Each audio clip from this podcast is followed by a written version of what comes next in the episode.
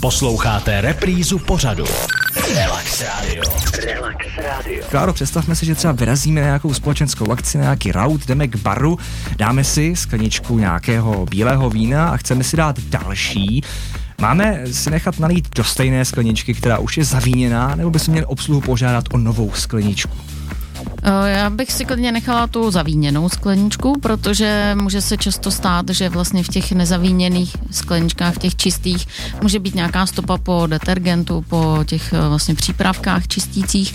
A taky třeba, když eh, jsou ty skleničky otočený jako upside down, jako tím co, kudy se to lije na druhou stranu. Obráceně, otočená sklenička, víme všichni, ano. Jo, tak eh, vlastně eh, tam pak může dojít jako k tomu, že tam je nějaký aroma zatuchlin a takových vlastně jako nepříjemný pachy, takže eh, my vždycky, když začínáme hodnocení, tak si vlastně všechny skleničky vyvíníme ano. vínem a vlastně když třeba jste na nějaké degustaci, tak většinou je to tak, že ta vína jsou seřazená vlastně od toho nejméně aromatického po to nejvíce aromatické, no a pak vlastně nepotřebujete tu skleničku vyměňovat. Ale samozřejmě, pokud byste začali tramínem, který jako má bohatou exotickou vůni a pak se chtěli vrátit k Veltlínu, tak je, uh, můžete si nechat svoji skleničku, ale je dobré ji vlastně vyvínět tím vzorkem, který budete pít jako potom. Takže nalijete si úplně maličko toho vína, nesmí vám být líto, teda že ho vylejete, ale to nám líto není, protože víme, že pak si užijeme vlastně tu další skleničku o to lépe.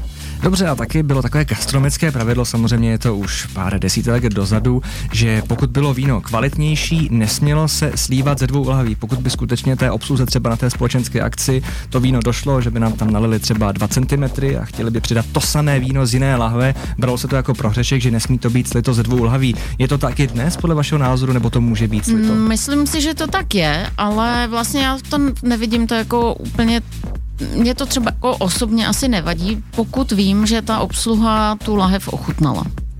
Eh, protože tam může vlastně dojít právě k tomu, jak jsme se bavili třeba s tím problémem toho korku, nebo že může dojít k jinému vývoji vlastně v té lahvi.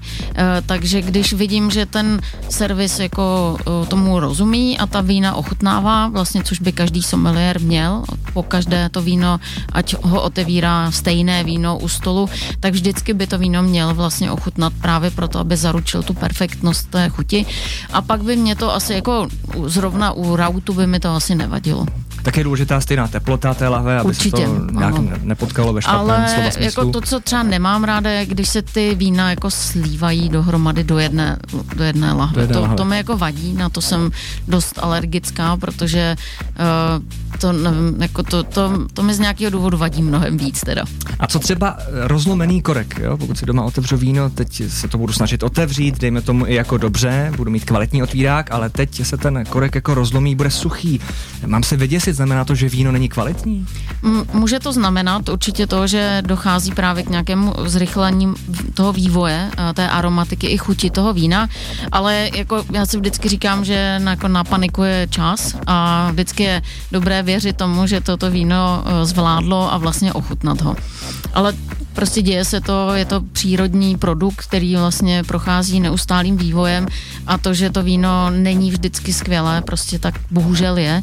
Eh, samozřejmě, že to, jak se o to víno staráme, než ho pijeme, to znamená, jestli zajišťujeme ideální teplotu skladování, jestli to víno prostě se nikde příliš nepřeváží, eh, leží na jednom místě, netřese se s ním nikde, tak eh, vlastně tím pak je to jako lepší určitě.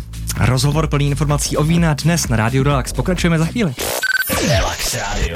Relax Radio.